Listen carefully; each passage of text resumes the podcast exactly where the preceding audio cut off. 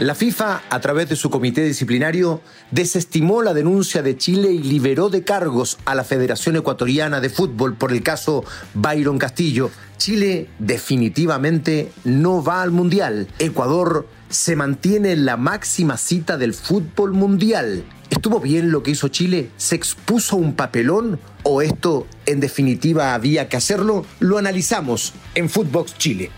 Esto es Footbox Chile, un podcast con Fernando Solabarrieta, exclusivo de Footbox. ¿Qué tal amigos y amigas de Footbox Chile? Fue un fallo escueto, rotundo, contundente, que terminó clavándose como una puñalada en el ya corazón sangrante de la afición y de la hinchada chilena que se ilusionaba, sobre todo en las últimas horas, con la opción de llegar al Mundial mediante este reclamo y esta denuncia en contra de Ecuador por la supuesta mala inscripción del jugador Byron Castillo pero la FIFA fue rotunda y contundente, no al lugar. Definitivamente se desestima la denuncia de Chile y se libera de cargos a la Federación Ecuatoriana de Fútbol. Y digo ya sangrante el corazón del hincha chileno porque vivió y sufrió más bien un proceso eliminatorio muy, pero muy decepcionante.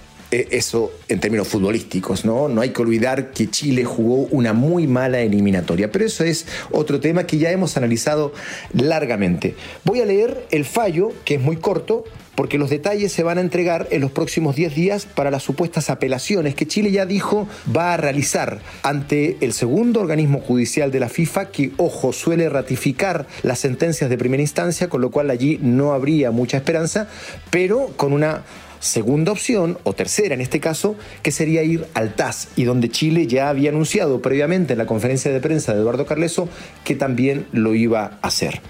El fallo dice lo siguiente, que de acuerdo a la composición del comité disciplinario hecho por Anin Yeboah de Ghana, que es el vicepresidente, de Thomas Hellerer, que es austriaco, que es uno de los miembros, y Mark Anthony Wade, que es de Bermuda y es el tercer miembro de esta comisión y se dice que en relación con el artículo 11, conducta ofensiva, violaciones de los principios del juego limpio, y del 21, falsificación de documentos, y 22, derrota por retirada o renuncia del Código Disciplinario de la FIFA, se decide lo siguiente. Primero, la Comisión Disciplinaria de la FIFA desestima todos los cargos en contra de la Federación Ecuatoriana de Fútbol. Segundo, el procedimiento disciplinario iniciado en contra de la Federación Ecuatoriana de Fútbol se declara cerrado mediante la presente. Firma esto la Federación Internacional de Fútbol asociado a través de Anin Yeboah, vicepresidente de la Comisión Disciplinaria de la FIFA. Y lo cierto es que este fallo súper contundente, del cual no se conocen detalles, pero ya comienzan a filtrarse ciertos argumentos, indica que eh, se libera de cargos completamente, pero lo que se indica, aún no de manera oficial, es que FIFA determinó que no podía meterse en el ámbito judicial de un país. Y si la Corte Suprema de Ecuador había señalado en febrero del año pasado que el jugador era ecuatoriano, pues entonces la FIFA se declara incompetente porque es un ámbito donde no puede entrar. Hace dos días yo tuve la oportunidad de conversar con Eduardo Carleso y le pregunté precisamente esto, si el dictamen de la Corte Suprema de Ecuador era el principal obstáculo a vencer en esta presentación de Chile. Carleso me dijo que sí, que efectivamente ese era el gran argumento de la Federación Ecuatoriana de Fútbol, pero que en realidad ese no era un fallo de fondo, sino que era más bien un fallo técnico. ¿Por qué? Porque cuando el registro civil ecuatoriano había dicho que había muchas inconsistencias en el certificado de nacimiento de Byron Castillo y que por tanto había sospechas de que pudiera ser falsificado, entonces el ciudadano Byron Castillo o la persona Byron Castillo quedó en una situación que no puede estar ninguna persona que es sin ciudadanía, con un bloqueo de su ciudadanía. Y lo que había hecho la Corte Suprema, de acuerdo a Eduardo Carleso, era desbloquear esta situación y entregarle la ciudadanía ecuatoriana. Pero no a través de un fallo de fondo, no a través de una investigación que señalara que él era efectivamente ecuatoriano, sino más bien a través de este fallo técnico para entregarle a una persona una ciudadanía que tenía bloqueada. Y de allí en más se alimentaron más ilusiones, porque ese que era el principal argumento de la Federación Ecuatoriana podía quedar derribado a partir de esta eh, conceptualización de que era un fallo técnico y no un fallo de fondo. Las ilusiones se alimentaron aún más, porque el día miércoles apareció una publicación de TV Azteca que decía que había una filtración del fallo y que Ecuador estaba eliminado del Mundial. A esto se agregaron publicaciones del día de ayer del diario The Bild de Alemania y de Sun de Inglaterra, que no son realmente muy prestigiosos, son más bien sensacionalistas, sobre todo de Sun, pero que apuntaban a lo mismo, a que Ecuador iba a quedar eliminado.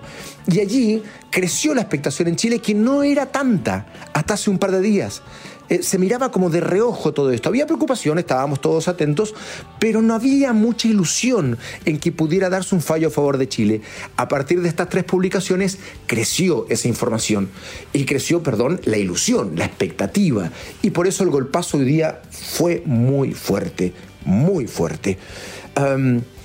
definitivamente hay instancias de apelación, pero parece que esta historia ya está cerrada. A partir de los próximos 10 días aparecerá el detalle del fallo y después tendrá Chile la opción de apelar en los próximos 30 días. O sea, si hubiese una apelación, recién en 40 días más podría conocerse la resolución final y de allí saltaría al TAS. O sea, podría quedar mucho tiempo como para que esto se conociera. Por tanto, vale la pena preguntarse si a estas alturas... Eh, es necesario dar otro paso hacia ese camino. Hay quienes dicen que sí, que hay que luchar hasta el final. Hay quienes dicen que en realidad cuando alguien lidera una institución, conducirla a una derrota, exponerla ah, de esta manera puede ser contraproducente.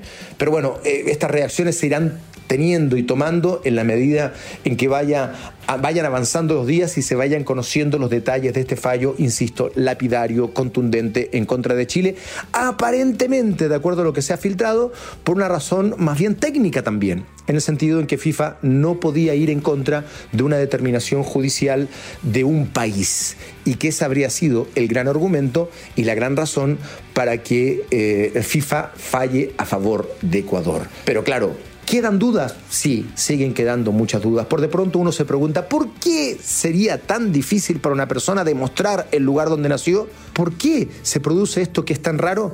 Hay también allí dudas. Las pruebas presentadas por Chile y mostradas por el abogado brasileño Eduardo Carleso durante esta semana en conferencia de prensa parecían contundentes. Una de ellas señalaba que los padres del jugador habían nacido en Tumacu, Colombia, que la hermana había nacido en Tumacu, Colombia, y que no había registros ni de trabajos ni de historia familiar de la familia de Byron Castillo en Villamil Playas, Ecuador. Y eso también era cierto. Eh, por otro lado, se señalaba y se mostraba una entrevista de un joven Byron Castillo, un adolescente Byron Castillo, que ya apuntaba a ser un muy buen jugador y que por tanto era entrevistado por la televisión ecuatoriana y donde él decía que extrañaba mucho a su familia. Eh, él estaba dando esta entrevista en Guayaquil. Si la familia hubiese estado en Villamil Playas, estaba a una hora y media como mucho del lugar donde él estaba dando la entrevista y donde decía que extrañaba mucho a su familia. Pero parecía más coherente pensar que la familia que extrañaba tanto Byron, estaba lejos, o sea, en Tumacu, a 14 horas de Guayaquil. Esto último ya es más bien eh, opinable, es subjetivo, porque evidentemente una persona tiene el legítimo derecho de extrañar a su familia, aun cuando esté a una hora de distancia, ¿no es cierto? Pero era otro antecedente que se marcaba, más las inconsistencias que el propio registro civil ecuatoriano había señalado, más la publicación y el comunicado oficial de Melec que hace algunos años desistió de contratarlo precisamente porque había dudas de la nacionalidad, y también aquella situación en la que la Federación Ecuatoriana de Fútbol no había inscrito al jugador para un sub-20 precisamente porque había muchas dudas. ¿Qué quiero decir con todo esto? Que efectivamente la FIFA falló en favor de Ecuador, pero que las dudas van a quedar. Y van a quedar por una razón muy simple. Insisto en la pregunta, ¿por qué va a ser tan difícil que una persona pueda mostrar o demostrar que nació en un lugar? Ahora, no hay duda alguna, definitivamente la FIFA ya falló en favor de Ecuador y eh, la pregunta que uno se tiene que hacer es si es conveniente seguir recorriendo este camino o centrarse más bien en eh, desarrollar una nueva generación de futbolistas que nos permita competir de manera adecuada y tener que llegar a un mundial de la forma en que se llega, ¿no? En cancha y a partir de eso hay eh, no muy buenas noticias en las últimas horas y aprovecho de comentar brevemente lo que ha sucedido con la selección en esta gira hacia el comienzo de la era Berizzo. Se perdió con Corea del Sur 2 a 0, clara y rotundamente, y en las últimas horas, en la madrugada, se perdió en Japón frente a la selección de Túnez, ambas mundialistas, eh, pero no digamos que potencias mundiales de ninguna manera, y Chile en los dos partidos mostró muy, muy, muy poquito. Eh, para no terminar de manera tan pesimista este podcast con todo lo que se nos ha golpeado en este día en el fútbol chileno, digamos que hay algunas cosas positivas. Eh, no los resultados, evidentemente, pero tal vez en un comienzo de proceso los resultados no sean lo más importante. Em, tampoco en el funcionamiento. Chile mostró muy, muy poquito. De hecho, hacía más de 20 años que un técnico no debutaba con dos derrotas consecutivas. Pero hasta eso uno podría obviar porque está recién comenzando el proceso y claro, faltan horas de vuelo, faltan entrenamientos como para que ese funcionamiento vaya apareciendo, aunque uno hubiese deseado que la selección pudiera haber mostrado algo más de lo que mostró. Eh, centrémonos en rendimientos individuales. Y allí sí hay cuatro o cinco buenas noticias. La primera, Mesatú, este lateral derecho nacido en Bélgica, pero que tiene origen chileno y que con 19 años mostró que puede ser alternativa para ir desarrollando en ese puesto donde por tantos años solo hemos tenido a Mauricio Isla. Eh, todavía no está para reemplazarlo, pero mostró cosas interesantes este chico, repito, de apenas 19 años, que no solo puede jugar como lateral por también como lateral por izquierda e incluso en labores del medio campo. Me pareció interesante lo de Kusevich, que muestra evidentemente que tiene que ser parte de este proceso. La posición de Gary Medel, que otra vez fue puesto como volante de contención, él dice que no se siente tan cómodo, pese a que fue la posición donde él nació futbolísticamente, pero él mismo señaló hace muchos años que juego como defensor central, pero igual se vio bien en esa posición donde lo quiere poner Berizzo, entre otras cosas, por comillas, es un gran orientador de la presión, dijo Berizzo. O sea que al equipo, 30 metros más adelante de su posición habitual de los últimos años, eh, Gary eh, logra que el equipo avance y se muestre mucho más agresivo en la presión a la hora de recuperar la pelota y eh, puede ser una buena razón por la que lo pongan ahí. Y Gary demostró que está plenamente vigente para acompañar este proceso de la nueva generación. Y finalmente Ben Brereton, porque me parece que Brereton, una vez más, mostró que no hay otro delantero en Chile que tenga sus características y que sea tan peligroso como él está mostrando ser. La preocupación más importante yo la centro en Paulo Díaz, más allá de que en el último partido con Túnez hizo un correcto encuentro, en el primer partido dejó muchas dudas y, y entonces allí eh, me parece a mí que Paulo Díaz, que debe ser el líder de la defensa, yo quiero y pienso que Paulo Díaz o la defensa de Chile tiene que partir por Paulo Díaz, eh, eh, aún no replica el rendimiento que tiene en River Plate en la selección.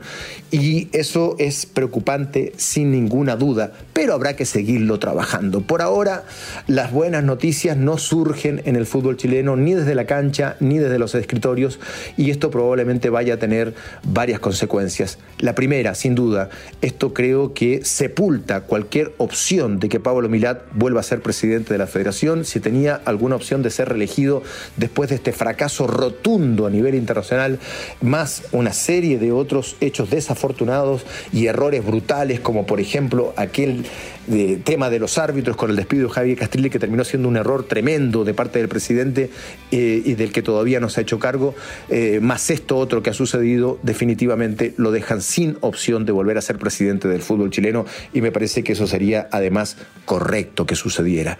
Y el otro, habrá que seguir trabajando y habrá que preguntarse, insisto, si se debe insistir o no en este camino ¿no? de apelación judicial cuando ya parece que es definitivo que la FIFA no va a tomar en cuenta los argumentos de Chile. Una pena y una lástima porque había crecido la ilusión en las últimas horas, pero eh, lamentablemente la justicia dijo otra cosa. Las dudas van a quedar, sí, van a quedar, pero definitivamente y de forma oficial la FIFA dijo no a lo que Chile estaba pidiendo. Abrazo grande para todos, que les vaya muy bien, que tengan bonito fin de semana. Esto fue Footbox Chile con Fernando Solabarrieta, podcast exclusivo de Footbox.